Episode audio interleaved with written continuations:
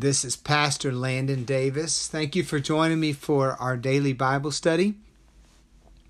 We'll be reading from Matthew chapter 4 in the World English Bible. Then Jesus was led up by the Spirit into the wilderness to be tempted by the devil. When he had fasted forty days and forty nights, he was hungry afterward. The tempter came and said to him, If you are the Son of God, command that these stones become bread. But he answered, It is written, Man shall not live by bread alone, but by every word that proceeds out of God's mouth. Then the devil took him into the holy city. He set him on the pinnacle of the temple, and said to him, If you are the Son of God, throw yourself down, for it is written, He will command His angels concerning you, and on their hands they will bear you up, so that you don't dash your foot against a stone. Jesus said to him, Again it is written, You shall not test the Lord your God. Again, the devil took him to an exceedingly high mountain and showed him all the kingdoms of the world and their glory. He said to him, I will give you all of these things if you will fall down and worship me. Then Jesus said to him, Go away, Satan, for it is written, You shall worship the Lord your God, and you shall serve him only. Then the devil left him, and behold, angels came and served him. We know that Jesus was both God and man, and the scripture not only tells us that in him dwells the fullness of the Godhead bodily, but we're also told that he was made like us in every way. And so he has an authentic humanity. And we see this in the temptation. Christ, as a man, had to be obedient to the will of God.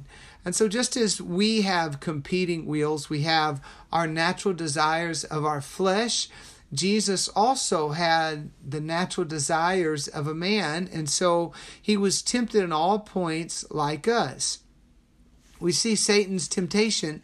Uh, he used the same game plan on our Lord that he uses on us, and in fact, that he's ensnared all men with. We know that all have sinned and fallen short of the glory of God, and what leads to sin, according to the scripture, is the lust of the eye, the lust of the flesh, and the pride of life. And so when the tempter comes to Jesus, he tempts him with these very things. The lust of the eye. He says, Look at all the kingdoms that I'll give you. Look at all the splendor that's before you.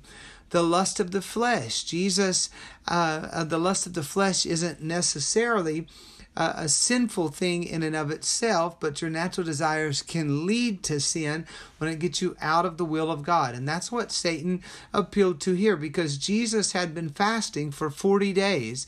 And Satan says, Turn these stones into bread. That would have been the natural desire that he had. And then finally, we see he appeals to the pride of life whenever he begins to ask Jesus, Are you really the Son of God? If you are, prove that you're the Son of God. Show it to me. And tries to provoke him uh, and and prod him into responding. Oh, now, why would these things be a sin? We find in the final temptation that Satan plays his hand, and you feel what you see what his real intention is uh, when he said, Bow down and worship me. It wasn't so much that turning stones into bread was breaking one of the Ten Commandments or the Thou shalt nots, but there is a principle. You're a servant to the one that you obey. This is why sin is so serious because we are disobeying God, and with when we sin, we're, we're obeying our own desires, are being led about by the tempter. Uh, so Satan, though he didn't initially ask for it openly, that, that's what he was seeking submission and obedience because that equates to worship. Jesus overcame all of these temptations and he did it through his spiritual disciplines. One, there are several things there. One, spiritual discipline. We know that he has been fasting. It would appear that he's been in prayer.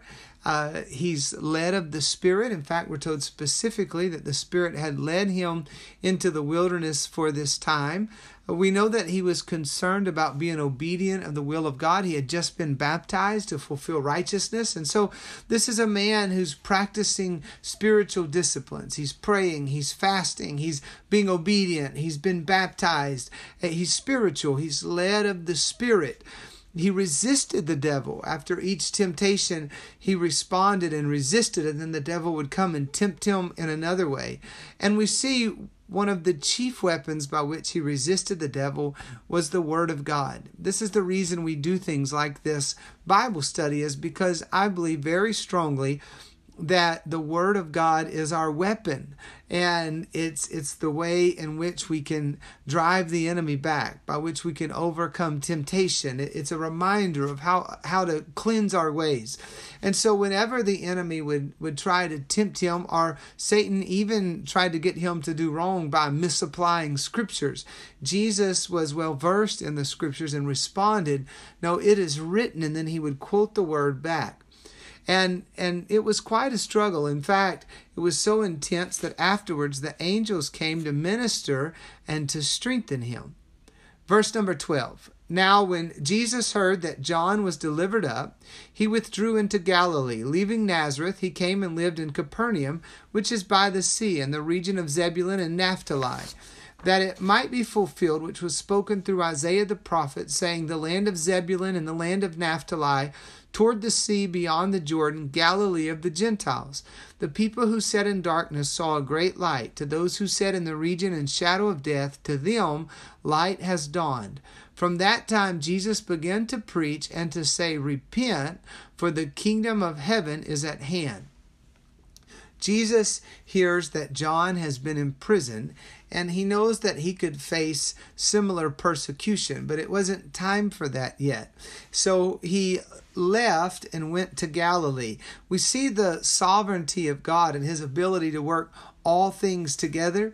Uh, this this move by Jesus was in response to a crisis, yet it fulfilled the ancient scriptures by moving to Galilee. Jesus preserve was wasn't just going to preserve his life but he was also going to expand his ministry. His light was going to shine in darkness. In Galilee, this is Galilee of the Gentiles. For a long time, this had been a place where there were Jews and Gentiles. And so Jesus has come to, to save the lost sheep of Israel, but Gentiles were going to hear of this Jesus and be exposed to him as he um, as he he begins to minister based out of this area uh, and so both Jews and Gentiles were exposed to the Christ because in fact he ultimately came to save the entire world. Also in Galilee is where Jesus found his disciples. And so Jesus message to those dwelling in Galilee was the exact same message that Jesus had preached. He said or that John had preached I'm sorry. He said that that they must repent that the the Messiah had come and he was bringing in his kingdom. And so Jesus comes and he declares the same. You need to repent. This is light shining in darkness. Uh, true light exposes the wickedness of men. And so Jesus is exposing their sins and telling them to turn. This was the message of John, the message of Jesus. It's the message of the church today. The kingdom's near. Turn from your sinful ways. Verse 18 Walking by the Sea of Galilee, Jesus saw two brothers, Simon, who is called Peter, and Andrew his brother, casting a net into the sea, for they were fishermen. He said to them, Come after me, and I will make you fishers for men. They immediately left their nets and followed him. Going on from there, he saw two other brothers, James, the son of Zebedee, and John, his brother, in the boat with Zebedee, their father, mending their nets. He called them. They immediately left the boat and their father and followed him a couple things are notable from this calling of Jesus' disciples. He was calling them to a greater purpose. They were fishermen, but if they wanted to really find what they were created for, they would have to follow after his leading and they would become fishers of men. Now, to step into a greater purpose, to step into God's design, to, to fulfill God's plan, they would have to be willing to turn from their own. So there was some cost associated. So they left their nets, they left their father. This was a huge commitment. Um, they, they were leaving their livelihood because they believed that this was the Messiah. Verse 23 Jesus went about in all Galilee, teaching in their synagogues, preaching the good news of the kingdom, and healing every disease and every sickness among the people. The report about him went out into all Syria. They brought to him all who were sick, afflicted with various diseases and torments, possessed with demons, epileptics, and paralytics, and he healed them. Great multitudes from Galilee, Decapolis, Jerusalem, Judea, and from beyond the Jordan followed him. So Jesus goes and he's teaching and he's preaching and preaching and teaching the, the good news, the gospel of the kingdom. Again, this is the good news and, and the kingdom is, is the power and the dominion. It's not just a matter of having right doctrine or, or a moving delivery, but there's the teaching that's required. There there is the the inspired preaching and the power of God backing it up. And look at what happens. There are results. The, the sick are healed, and those that are oppressed by demons are delivered and his fame spreads. What that means is it's not just that Jesus is preaching the good news, but that others are sharing the good news. They're taking it. And so they're going to people who need to hear. And then it says they brought to him all the sick, the afflicted, the tormented, etc. And so they're going, taking the news of Jesus out to people, and then they're bringing people back to Jesus. And then it says the multitudes followed after him. And so we kind of see this um, progression of, of revival. There's a, a preaching and teaching, a declaration, taking the good news to the people, bringing people to God, and then ultimately people have to decide for themselves will I follow? And the multitudes continue to follow, and Jesus' ministry launches in a very powerful way. So we we know the power and we see the power of the gospel here. We see the hope that it brings. And so we're going to pray today that the Lord would help us to follow in his footsteps, to be uh, good examples, to have power over sin, over temptation, to be willing to make the sacrifices necessary, and, and that we would have the holy boldness uh, that we would take the gospel and bring people to Jesus. Let's pray together. Lord, we thank you so much for your word. I pray that you would help me to live it out, help me to live an upright and a righteous life. I pray, God, that I would be willing to make the sacrifice necessary, that I could be led of your spirit, I could fulfill your purpose. I pray the same for everyone that's listening to this podcast today.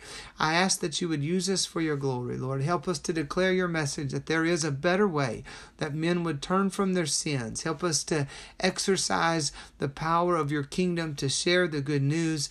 I pray, Lord, that we can be effective in taking this to people and bringing people to you. I'm asking you, Lord, that you can use our witness so that many, many, many will choose to follow you. We pray it in Jesus' name. God bless you. Thank you for listening. Join me again tomorrow for another episode.